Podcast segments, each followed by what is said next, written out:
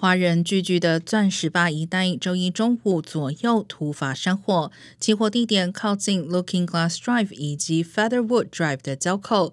除了毗邻六十号公路，附近也有不少民宅。起火原因是遭到一台连接大卡车的火势波及。消防员沿着山坡上的民宅洒水，以防止火势扩散之外，也预防性的关闭了六十号公路西向第三以及第四车道。目前没有传出房屋受损或是人员伤亡，野火焚烧面积约在四分之一英亩左右。